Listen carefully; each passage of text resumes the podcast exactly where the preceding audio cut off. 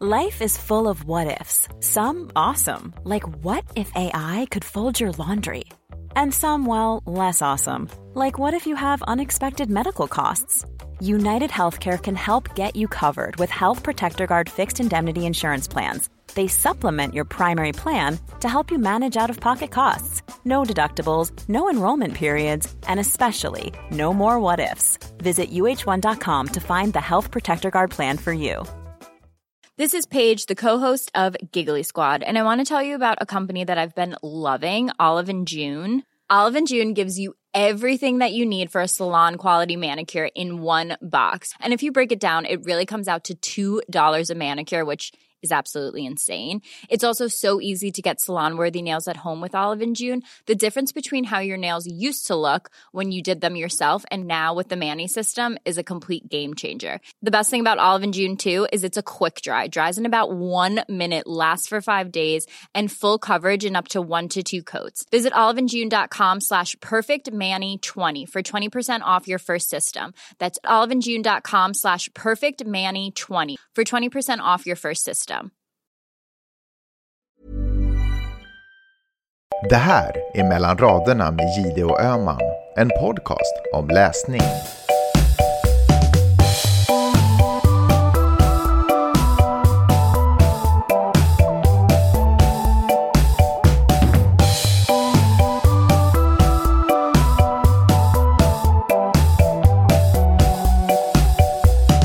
Hej Karin! Hej Peppe!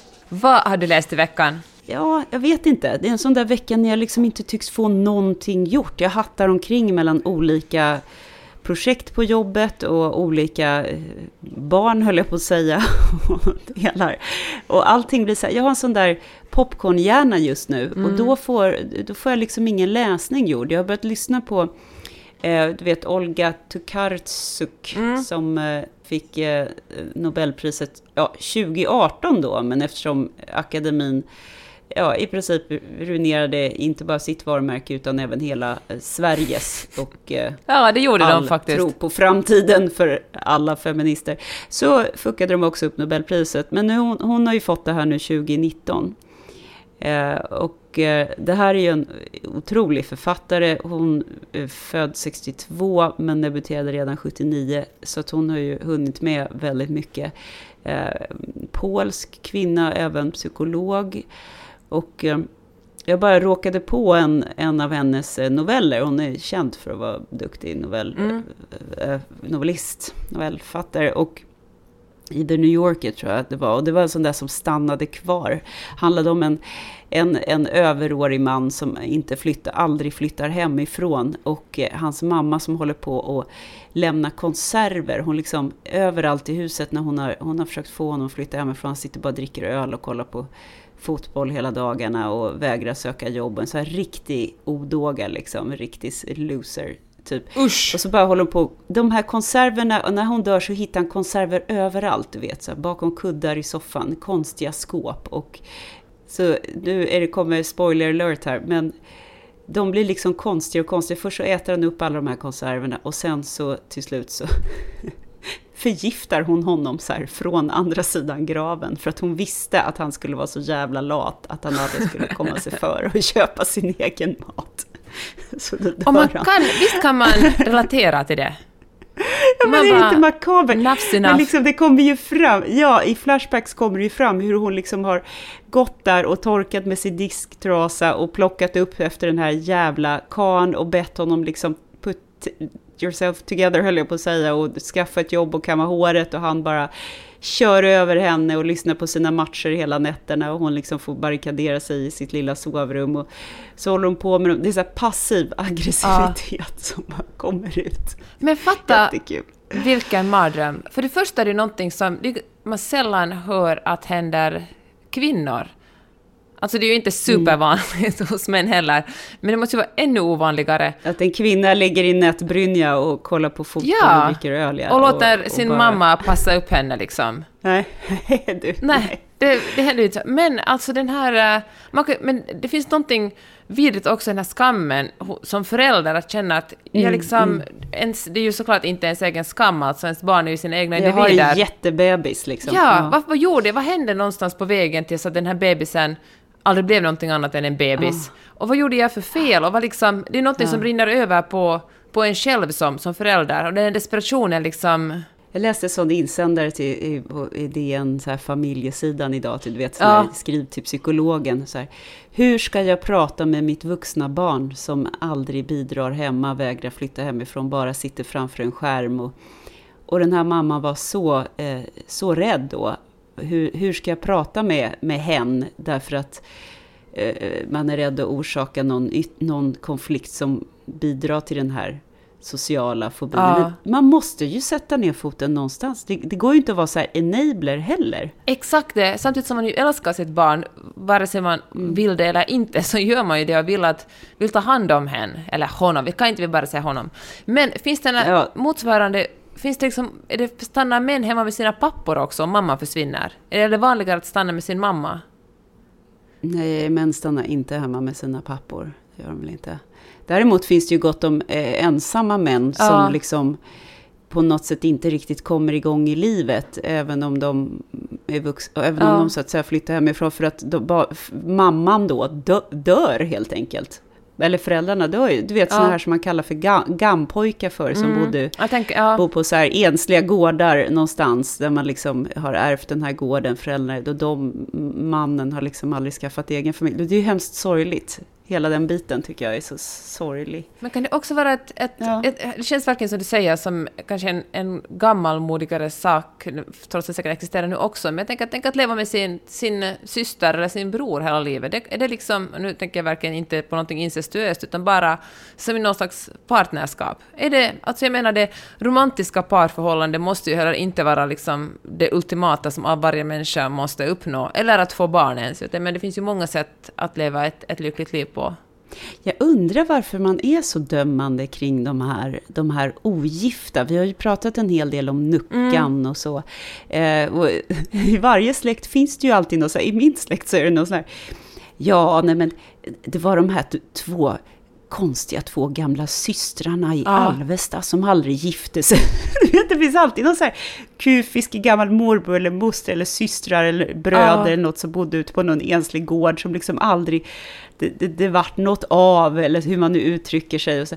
Men tänk om de bara valde så här, Exakt! fan vad skönt, vi hade en vidrig pappa, låt oss aldrig gifta oss, kära syster, du och jag lever här. En syrra kanske var lesbisk, eller vad, vad fan vet jag, liksom. de kanske bara, nej. För hur kul är det egentligen barn. att vara gift i ett patriarkat? Ja, men, jag menar, är det verkligen en, en, alltid en, dröms, en drömscenario?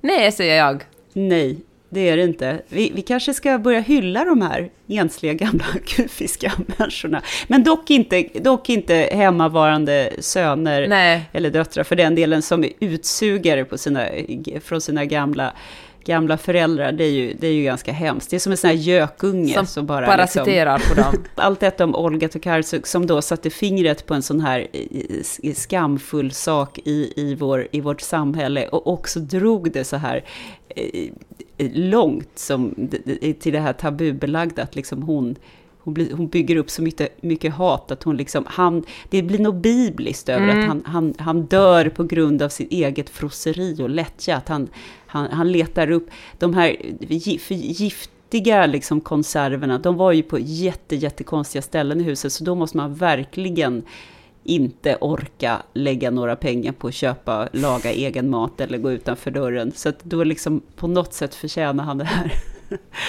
Så att jag, ska, jag ska se vad den här romanen handlar om, Löparna. Den verkar också handla mycket om föräldrar-barn-relationer. Ja, jag var Jag inne återkomma. och nosat på den i ljudboksappen, så kanske jag ska ta och... Jag kanske ska ta och läsa den jag också, så vi kan ha någonting. Karin, så du och jag äntligen får någonting att prata om.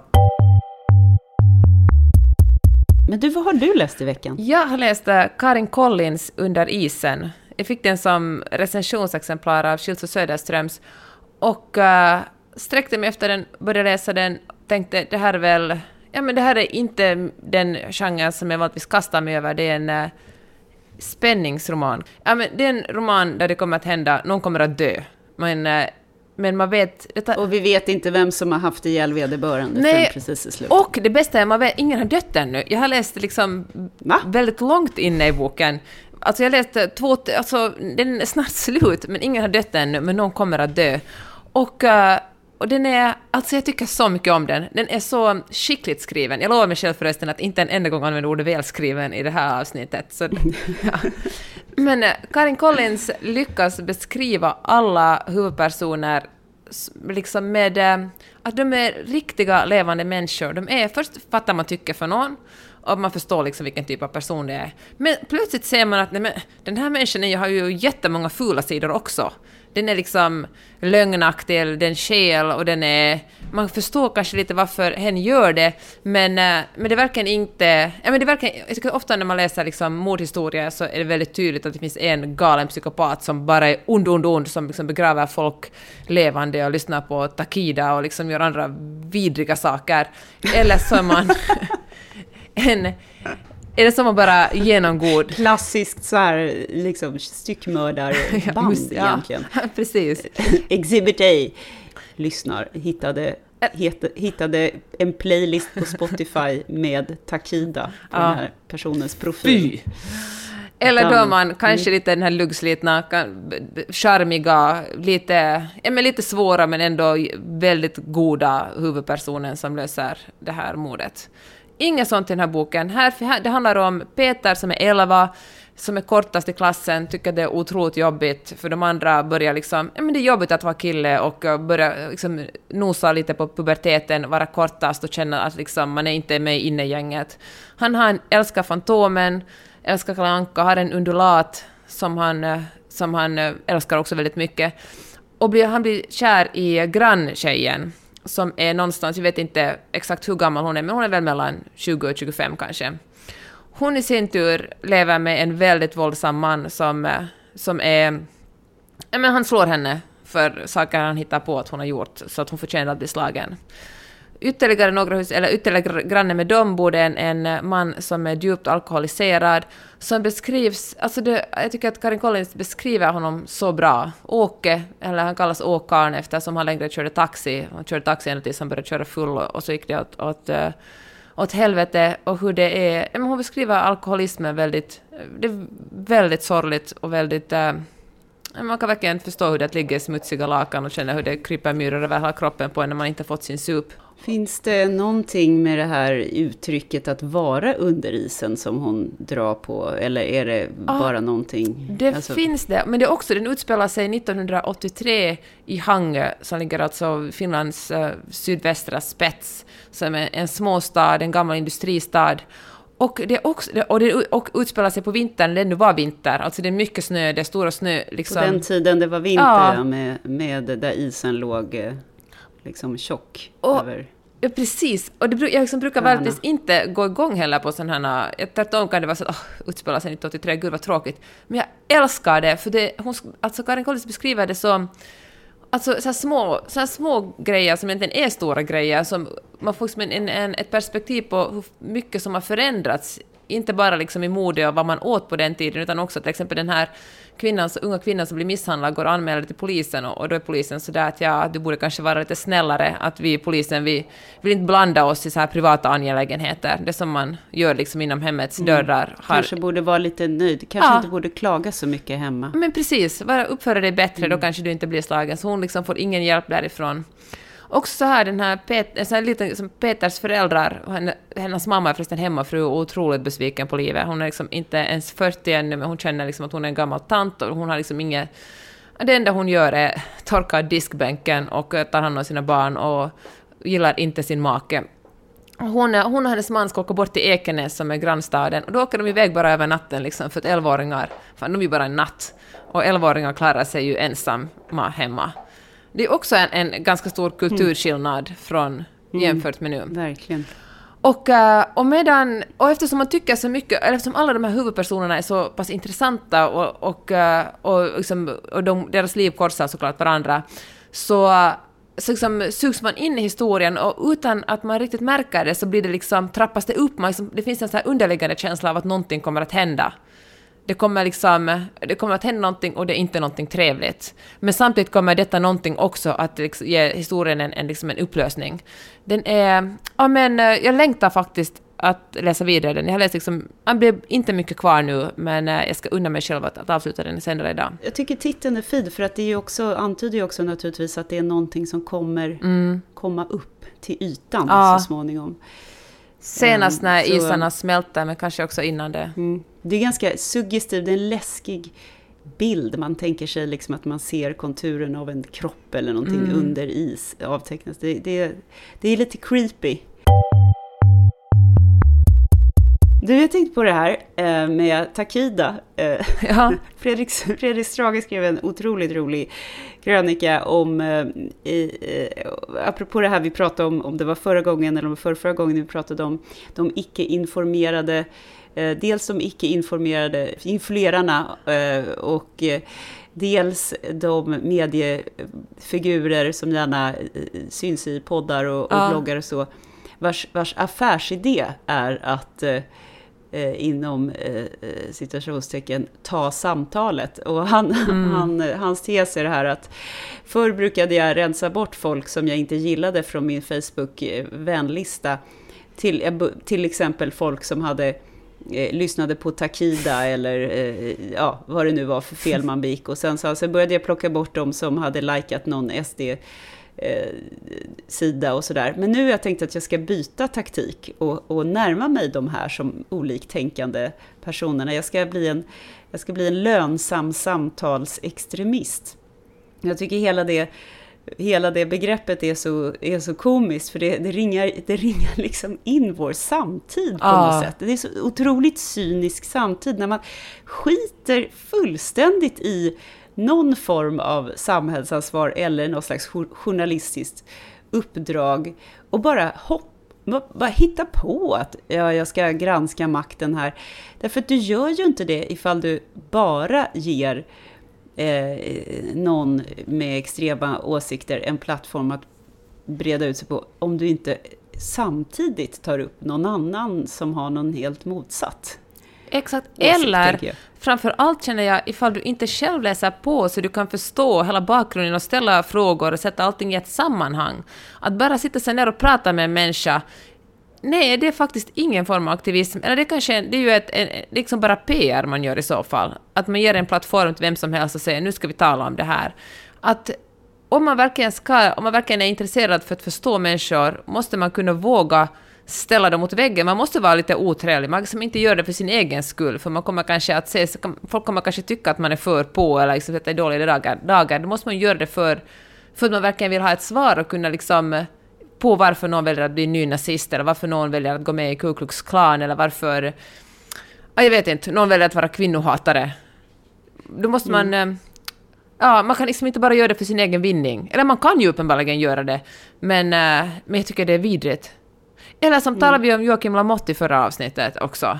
Att säga att nu ska, jag, nu ska jag gå ut på stan och, och för jag är, jag är journalist, nu ska jag gå ut och, och granska. Att man går ut på stan och berättar vad man ser, det är inte journalistik. Det kan vem som helst göra. Alltså journalistik handlar om att förklara och sätta saker och ting i sitt sammanhang och säga så att nu, det här är, det här är statistiken, nu har jag talat med den här forskaren som säger det här, nu har jag talat med polisen som säger det här, det här är liksom göra djuplodande intervjuer. Inte att, att sända sända live på Facebook under en timme och få folk att swisha in pengar till en för att de människorna får se det de vill se. Det är kanske det som är samtidens mm. största problem, att man ger det, exakt det man vill åt människor som man tror att de vill ha. Och ofta, just nu är det ju liksom så att folk vill ha... Folk, jag menar, SD, det går jättebra för SD i Sverige och för samfinländarna mm. i Finland. Folk vill ha historier som är liksom nykonservativa, som handlar om att invandrare förstör allting som vi, det är de vi kan skylla på. Och, och då liksom mm. att, att leva på den vågen är ju, fy vad vidrigt det är. Mm. Och det, det är ju också ett, ett antal åsiktskonstnärer som liksom använder sin följarsvans som någon slags gerilla, ah. som någon slags vapen. Verkligen. Förstår, Jag förstår precis vad du menar. Nej, men jag vet, men det är så här, det är ju ofta de som är, som är liksom själv rör sig sådär, men som inte, som är tillräckligt smarta för att veta att de, de kan liksom inte gå över till fullblodsrasist-gränsen. Men de rör sig, de liksom balanserar i alla fall på den här gränsen, och sen istället för att själv ta steg ut låter de sin svans ta det. Och då tänker jag, alltså, och det, och det är ofta som, alltså kvinnohat och rasism går ju ofta hand i hand. Och det är ju ofta de här människorna som, som är för yttrandefrihet, de var att det, jag ska få säga vad jag vill, och, och det får de såklart. Men de i sin tur, de i sin tur får ju, censurerar ju andra människor eftersom deras svans eh, följer, mordhotar folk som försvarar liksom invandring eller kvinnor eller, eller påpekar, nu tänker jag direkt på Kobe Bryant till exempel. Klart alla vet den här basketspelaren som dog i en otroligt tragisk helikopterolycka. Och då var det en, en, en journalist på Washington Post som, som skrev att, eh, hon skrev att, att Kobe Bryant var ju också en våldtäktsman. Alltså han, hade, han, han våldtog en 19-åring för, för 17 år sedan men att han, och betalade henne, i USA kan man göra så att man kan betala sig fri. De kom då överens om att betala Men henne. hon, hade, hon uppvisade ju blåmärken på halsen, hon hade eh, skador i, i underlivet, sönderrivna kläder och så vidare. Ja, och då hävdar han att han trodde det var samtyckessex hela tiden. Ja. Medan hon påstår att, att han, eh, han våldtog henne. Men i alla fall den här journalisten på Washington Post eh, skrev det här och hon, eh, ja, men hon fick så mycket hat att hon var tvungen att... Ja, men hon var tvungen att, hon vågade inte liksom stanna hemma, hon var tvungen att ta in på hotell över natten.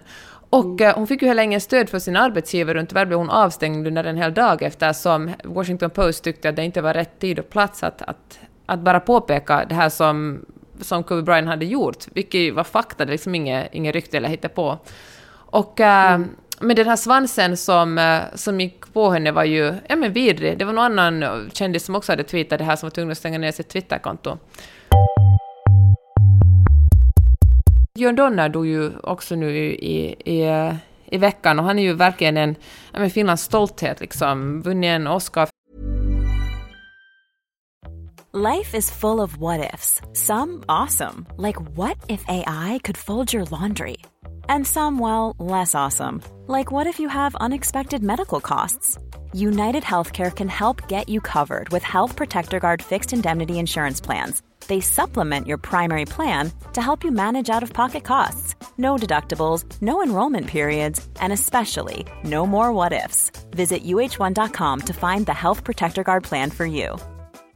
Hey, I'm Ryan Reynolds. At Mint Mobile, we like to do the opposite of what Big Wireless does. They charge you a lot, we charge you a little. So naturally, when they announced they'd be raising their prices due to inflation, we decided to deflate our prices due to not hating you. That's right. We're cutting the price of Mint Unlimited from $30 a month to just $15 a month. Give it a try at mintmobile.com slash switch. $45 upfront for three months plus taxes and fees. Promo rate for new customers for limited time. Unlimited more than 40 gigabytes per month. Slows. Full terms at mintmobile.com. Wow. Nice. What you're hearing are the sounds of people everywhere putting on Bombas socks, underwear, and t-shirts made from absurdly soft materials that feel like plush clouds. Yeah, that plush. And the best part? For every item you purchase, Bombas donates another to someone facing homelessness. Bombas. Big comfort for everyone. Go to bombas.com slash ACAST and use code ACAST for 20% off your first purchase. That's bombas.com slash ACAST. Code ACAST. Fanny Alexander och, och liksom skrivit otroligt många böcker och varit aktiv, varit aktiv inom både politiken Också och kulturlivet. geni, också geniförklarad, Ja. om än i en annan disciplin. Också sexsymbol, Ja. om än i en annan sfär och en annan tid. Eh, Men, eh, och, och eh, det här med, det, det som stör mig så mycket är hur, att, att de får en sån här sex, liksom sexy bad boy-stämpel, Mm. Att det typ gynnar deras varumärke. Det är ju, inte hos alla naturligtvis, men eh, Jörn Donner var ju en sån här, eh, han var en jävla rockstjärna, liksom Ja. Parnassens rockstjärna. Verkligen, det så, alltså min... Betedde sig som ett as emot eh, kvinnor och män Ja. och söp och bedrog och skröt och var bara allmänt jävlig liksom. Alltså det så, jag talade med min, en kollega på, eller en kompis på Svenska Yle, Kia, Kia Sveticin heter hon, och hon sa att eh, hon påminde mig om att han eh, om en, en bild från Björn Donner, när han är knappt 40, han är 38, och så finns det en bild på honom ligger naken på en strand i Gambia och en 15-årig svart ett, ett flicka, ett barn, som barn. naken hon också, masserar honom där. Och, eh, och sen är, är citatet från det, säger John Donald, att alltid störde någon. Ja, det är ju faktiskt ganska störande med liksom nästan 40-åringar som ligger nakna Mm. på en strand med barn. Jag menar, det är ju... Särskilt eh, i, i-lands eh, rik vit man åker till Ja. eh, eh, u-land med fattiga barn och sexarbetare. Ja, jo, ja okej. Mm, förlåt om jag är pryd, men jag tycker att det är jävligt störande. Ja. Och det tycker jag som är intressant här, för det tar ju, alltså att inte skriva om det tycker jag också som journalist eller ens nämna det här tycker jag respekterar man inte sitt eget yrke. För att vi måste ju förstå att det, flera saker kan existera samtidigt. Jag menar, Jodonna kan vara en otroligt bra regissör och författare och han har gjort en massa för Finlands kulturliv. Samtidigt som han som i 40-årsåldern ligger på en strand med ett naket barn liksom, som inte är hans barn. Jag menar, det... Man kan vara en genialisk eh, basketspelare och teamspelare och allt möjligt. Men ändå vara en våldtäktsman. Ja, sen tycker jag sen är det ju upp till var och en att, att, att, att liksom, det är ju inga lätta frågor, att var och en är liksom själv, och det är kanske det som är det svåra, att då är man tvungen att, att själv fatta beslutet. Hur, hur jobbigt är det här för mig? För att, äh, är, liksom, är det Woody Allen har gjort tillräckligt jobbigt för mig för att jag ska välja att se hans filmer eller inte se hans filmer? Roman Polanski, liksom, vad är det? Det liksom, det, då går man tillbaka till sin egen moral och vad man tycker är, är, är viktigt. Och jag tror att det är kanske det som är det jobbiga och därför som många blev så otroligt rasande av, av Kobe Bryants fan efter att den här våldtäkten kom upp eftersom det, det på något sätt äh, smutsar deras egen kärlek. Det är så mycket, mycket, det är så otroligt mycket lättare när tillvaron får vara svartvit. Ja. Låt mig ha min svartvita tillvaro. Eh, stör mig inte. Och, och vi människor är så himla rädda just nu, så vi måste ha det svartvitt, känns det som. Vi Ja. måste ha såna här ramar och parametrar att hålla oss i. Och jag tycker att det, det, det gäller ju lite på, på den eh, vad ska man säga, liberala vänsterkanten också, om man nu tar en, en motsats eh, till andra svansar. Jag tänker på den här smått galna liksom, approprieringshetsen som jag tycker på, pågår kring konstnärliga verk. Alltså, ja, och nu är det säkert någon som blir för, för, förbannad, men, men, men blir det då. Men jag, det, jag, jag tycker inte att det är rimligt att Eh, om du inte har levt i eh, kultur X får du inte någonsin skriva om det eller måla om det eller prata om det eller skriva musik om det, sjunga om det. Det, det blir ju väldigt, väldigt begränsad och en väldigt tråkig värld. Ja, men jag jag bara skriva, och skriva om medelålders vita kvinnor i, i Sverige? Eh, Fy fan vad tråkigt. Ja, det är det jag kan bäst naturligtvis, men är det så kul? Kan jag inte få göra research och utforska, intervjua, tänka mig in? En människa är ju en människa ändå. Det är ju det som gör stor litteratur stor, evig litteratur, eh, evig och konst, därför att det finns något allmänmänskligt som väcker samma känslor i dig, vare sig du är ung eller gammal, eller, eller svart eller vit eller kvinna, whatever. Det, det måste vi få göra. Och sen så ska man ju inte göra det på ett förminskande sätt eller någon slags liksom eh, rasistiskt sätt naturligtvis. Men det behöver ju inte vara det tycker jag. Jag tänker på det här exemplet du skickade till mig, vad hette hon, Janine Cummings? Ja, just det. Ja, men det är en, en författare, en amerikansk författare, vars jag tror att ena föräldrar kom från Puerto Rico, om jag förstår det rätt. Hon eh, har skrivit om en medelklassfamilj i, eh, i Mexiko. Pappan blir, eh, pappa blir skjuten av maffian och mamma bestämmer att ta sig över gränsen till USA tillsammans med sin åttaåring. Och eh, ja, men så handlar det om den här färden. Jag har faktiskt inte själv ännu läst den här boken, så jag kan inte berätta så mycket om den rent detaljmässigt. Men uh, den blev väldigt omtalad innan den kom ut och Oprah Winfrey tog upp den i sin, uh, i sin bokklubb och det är ju liksom ett... Det är liksom verkligen då vet man att det går bra för en som författare. Men då har den blivit väldigt kritiserad för att den stereotypiserar, att beskriva Mexiko, Mexiko på ett sätt som amerikaner ser Mexiko på. Liksom det är ett, väl, genom väldigt tjocka amerikanska linser där, uh, där man på sätt bekräftar alla stereo, negativa stereotypier om, om hur det är att vara mexikan. Men Salma Hayek gillade den ju också, och hon är ju för fan mexikansk. Och hon fick ju be om ursäkt hon fick ju så mycket hat, så hon fick ju gå ut och bara så här, oj förlåt att jag gillade den här, och det undrar jag var, varför då liksom? Men det är ju verkligen ett jättestort problem att man inte ens vågar gilla när folk håller på, ja men folk gör en Fredrik Virtanen, mm. var det sådär du, mm. du likade den här, det här inlägget, du mm. sa att du gillade någonting, vem som hade tryckt på like på vilket, liksom, eh, var det Cissi Wallin, ja. han nämnde väl Cissi Wallin, men liksom ja. vems... De, de unfriendade han, ja. ja. ja. Och han liksom räknade upp, det var en lång rad liksom med personer som, mm. som har räknat upp i han sin räknade, bok. Han listade dem i sin, i sin bok. Och då känner jag verkligen att... Äh, men det, det, du får inte komma på mitt kalas. Ja, det, men där får man verkligen hålla, liksom, nu får man verkligen ta lugna ner sig lite jag kan, sen kan jag förstå, alltså jag tycker inte man kan avfärda den här approprieringsdiskussionen fullständigt, för det finns verkligen, om det bara, säger så här, om man drar till sin spets och säger att det bara är en massa vita gubbar som, åker, som beskriver hur det är att vara svart kvinna i Afrika, och liksom ingen, mm. liksom ingen liksom annan litteratur lyfts upp, det är ju självklart ett problem. Mm. Men, eh, mm. men jag tror också det blir ett problem när man kategoriserar och säger så att den här sortens litteratur får inte finnas, därför måste vi alla hata den nu. För det är på något sätt, jag tänker att det kanske handlar om att man eh, att det, det är helt andra... Det är liksom, man projicerar någon annan sorts känslor på just det här verket. Liksom, istället mm. för att fundera på varför känner jag så starkt inför att American Dirt nu blev så populär, kan man kanske känna att varför, varför, varför finns det något annat problem som vi kanske borde ta itu med? För att... Äh, fan, litteratur måste ju... All sorts litteratur måste väl ändå få existera? Jag menar, vi kan ju inte liksom sen bränna upp alla exemplar av Lolita. Istället kan vi säga att det är en jävligt störd historia av att det är en gubbe som gifter sig med en kvinna för att komma närmare hennes tolvåring. Och snor barnet. Ja, fy och våld... Ja. ja. Fy fan, det är riktigt äckligt. Här. Ja, så därför tycker jag ja. också att man måste kunna, man måste kunna, när någon, liksom en person dör, vare sig det är Kobe Bryant eller John Donner, måste man kunna, för nu knyter samman det här, kunna tala om eh, ja, men kunna tala om från fall till fall om allt den här personen har gjort i sitt liv. Det blir liksom, man, man är inte ärlig som, som journalist om man väljer att blunda från dem, eller man, man, är en dålig journalist om man väljer att blunda för det som man tycker att, att eh, uh, smutsa ner den här stjärnglansen, för ingen, av, ingen människa är helt ren, ingen är liksom, ja men vissa människor våldtar, andra människor gör tvivelaktiga, tvivelaktiga saker med 15-åringar i Afrika. Och, uh, ja, och det är också, det kan liksom, man kan inte sudda ut dörrhistorien även om den här personen har gjort många andra bra saker. Mm.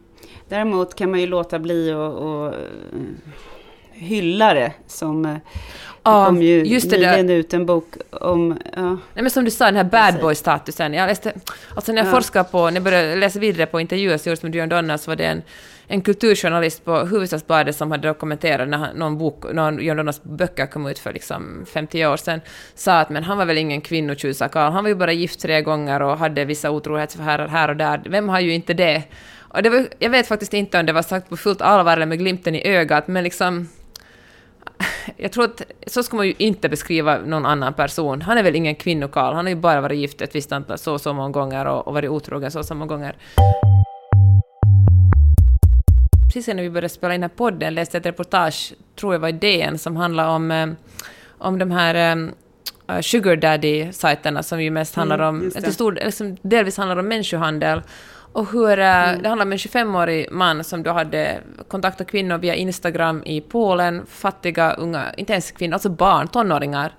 Köpt biljetter åt dem över till Stockholm och tydligen är det, det är ganska svårt att, att låsa in någon och liksom eh, bara hålla den inne. Men det bästa, alltså ska man göra det snyggt så då låter man, försöker man få den här tonåringen bli kär igen. För att är man kär igen och liksom vill man göra som den säger och vill bara att den ska vara nära en. Så liksom det var en taktik mm. att få de här Nej, men får de här tonåringarna bli kära i honom. Apropå Nabokov och Lolita, det var ju så han, Humbert Humbert, i mannen, den vuxna mannen i romanen, gjorde. Det är, en, det är liksom en roman om grooming. Fan vilken jävla manual för liksom. För, för ett, ja, för, för ett barn.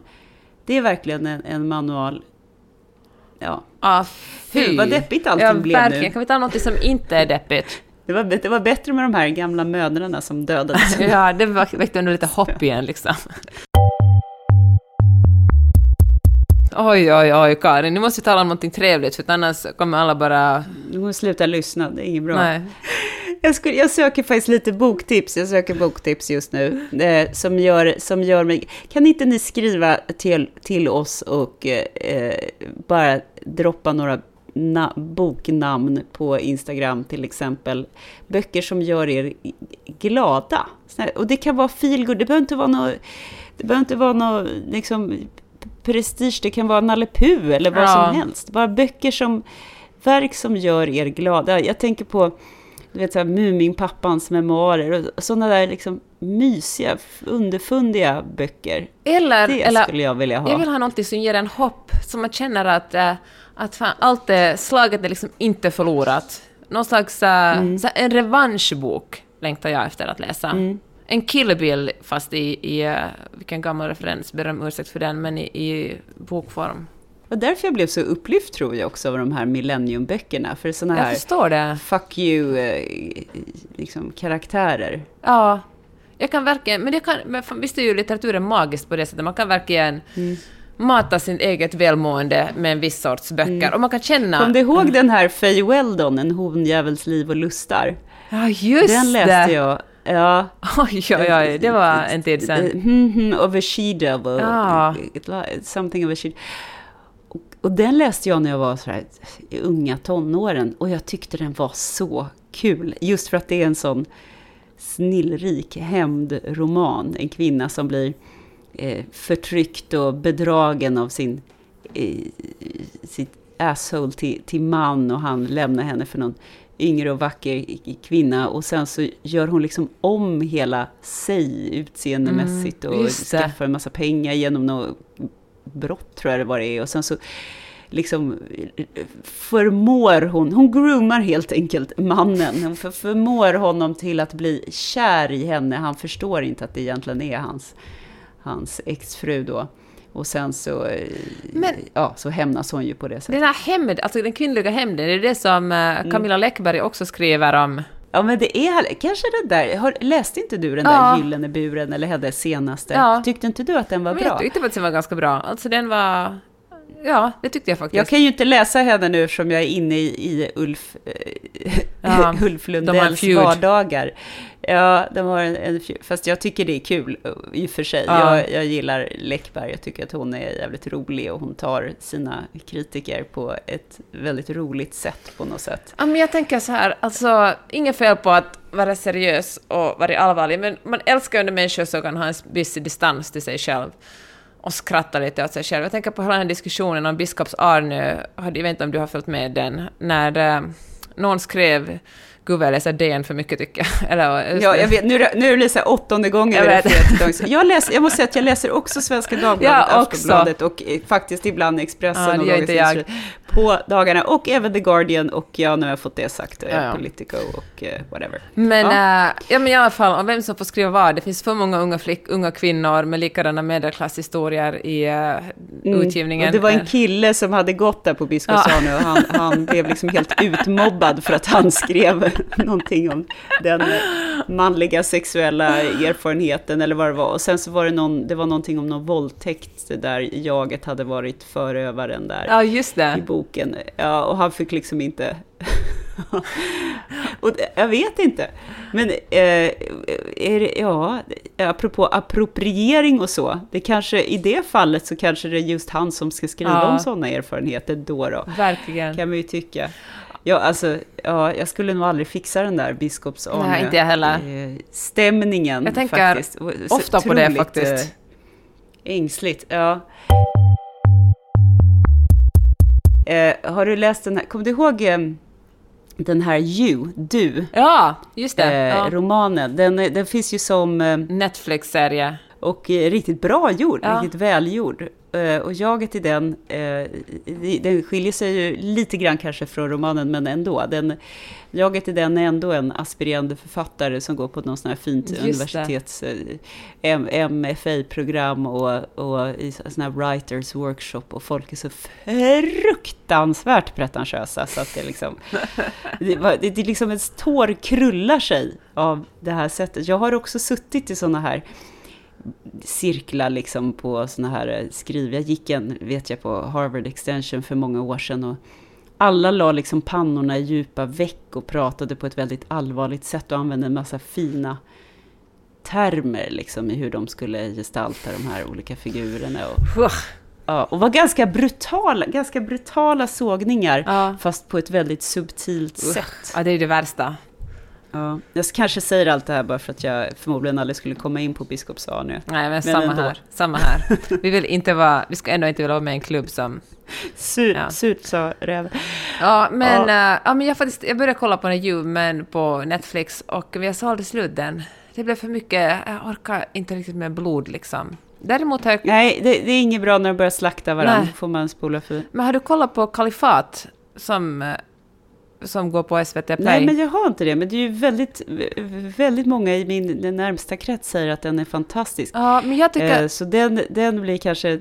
Är det feel good eller feel bad? Ja, men det Ja, bad är det. ganska mycket feel bad, men det finns också en viss, Ja. en viss hopp i den hela tiden. Det är verkligen, alltså den känns, det är Mm. SVT, men det känns ändå ganska kommersiell. Det är liksom inte filmat genom ett grått filter hela tiden, utan det finns liksom, det finns äh, starka hjältinnor.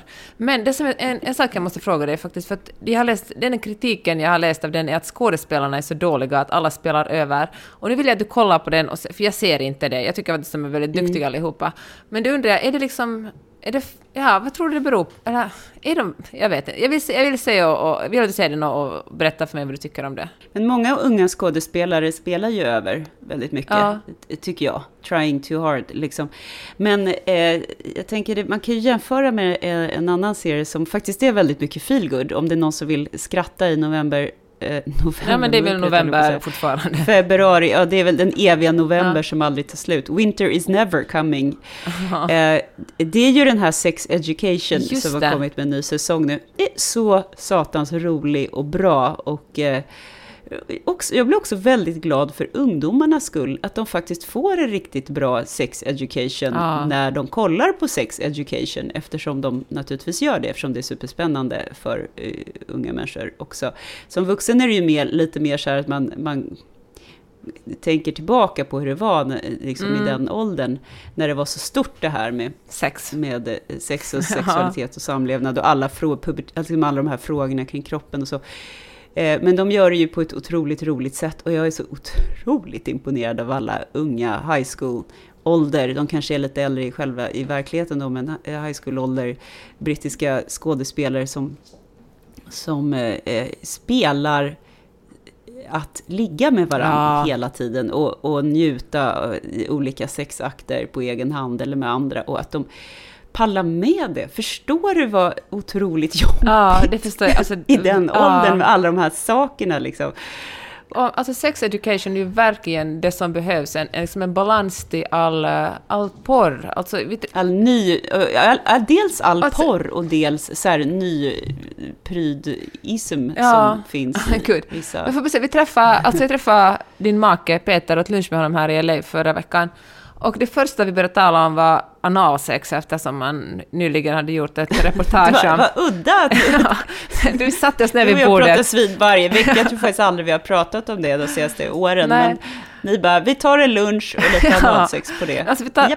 Men han sa att liksom, han, han gjort ett reportage, han är ju här och gör TV liksom, om eh, att ta liksom med porrskådisar och någon som hade kommit ut ur liksom, en före detta porrstjärna som berättade om, hade berättat om skador och hur liksom... Hon hade kommit ut ur branschen, ja, Ja. just det. Uh, ja. Och, eh, och han var verkligen, jag liksom, fan vilket tungt reportage. Alltså, och tungt både liksom som ett väldigt bra reportage, men också tungt att göra det.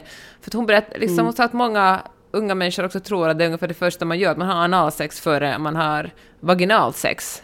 För det ja, just det. De, de, det, det blir och världens strypsex, enorm. Mm. Och nu är verkligen, fan vad rädd jag alltid talar om det här för att låta som liksom sex negativt, för det är verkligen inte. Men känner jag att det finns en så, så bra att liksom porren å ena sidan får någon slags rolig motbalans till se- sex education.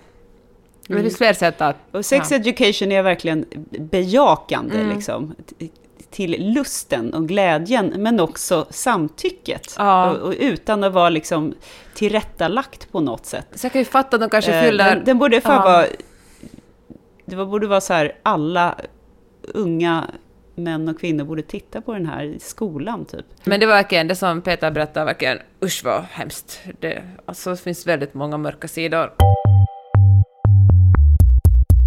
Nej, nu blev det sådär deprimerande. Ja. Nu ska jag bara säga en rolig sak till sista, nu innan vi säger då. Först vill jag säga att eh, Det är alltid väldigt mysigt att prata med dig och tack alla ni som skriver in och tipsar och kommenterar och så. Det var Ja. en rolig, rolig dialog kring det här Ekorrhjulet-boken till exempel. Och jag tycker att det är, jag uppskattar när ni skriver, när ni också får oss att tänka Mm. om. För vi var ju ganska negativa eh, emellanåt kring den här boken som handlar, då handlar om en kvinna som, som i princip slutar jobba och hoppar av veckohjulet. Och, och, och vår tolkning var att ja, det kan man ju göra om man kan leva på en partner som jobbar.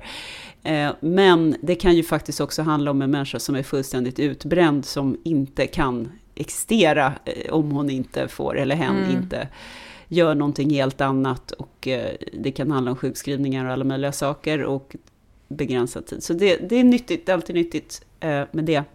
Det andra vill jag säga att jag har en ny, jag har en ny nördhobby nu, Peppe. Mm, vad är det? Eh, det är inte bara hästar, det är inte bara hjärnan eh, och trädgårdsskötsel. Nu har jag en ny grej. Hund. Va?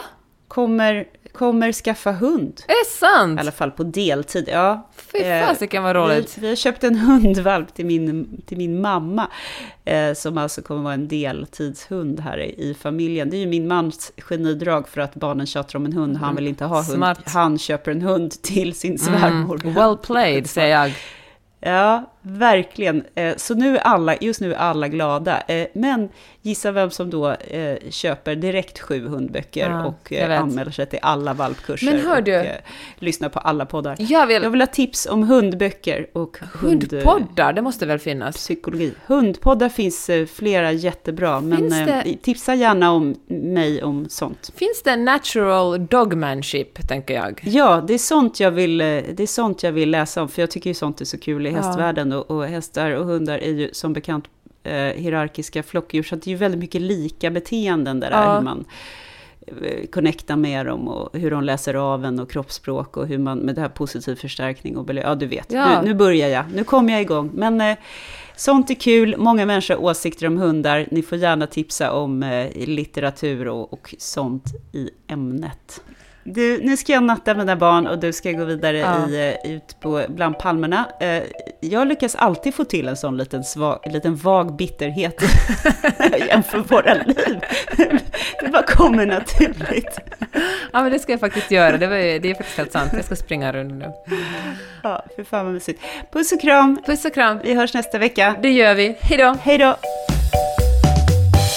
Du har lyssnat på Mellan raderna med Gide och Öman. En podcast om läsning med programledarna Karin Gide och Jeanette Öman. Glöm inte att du kan mejla dem på mellanraderna-podden snabel gmail.com. Planning for your next trip? Elevate your travel style with Quince. Quince has all the jet setting essentials you'll want for your next getaway, like European linen, premium luggage options, buttery soft Italian leather bags, and so much more. And is all priced at 50 to 80% less than similar brands. Plus, Quince only works with factories that use safe and ethical manufacturing practices. Pack your bags with high-quality essentials you'll be wearing for vacations to come with Quince. Go to quince.com slash pack for free shipping and 365-day returns. Even when we're on a budget, we still deserve nice things. Quince is a place to scoop up stunning high-end goods for 50 to 80% less than similar brands. They have buttery soft cashmere sweaters starting at $50, luxurious Italian leather bags, and so much more. Plus, Quince only works with factories that use safe, ethical, and responsible manufacturing. Get the high-end goods you'll love without the high price tag with Quince. Go to quince.com slash style for free shipping and 365-day returns.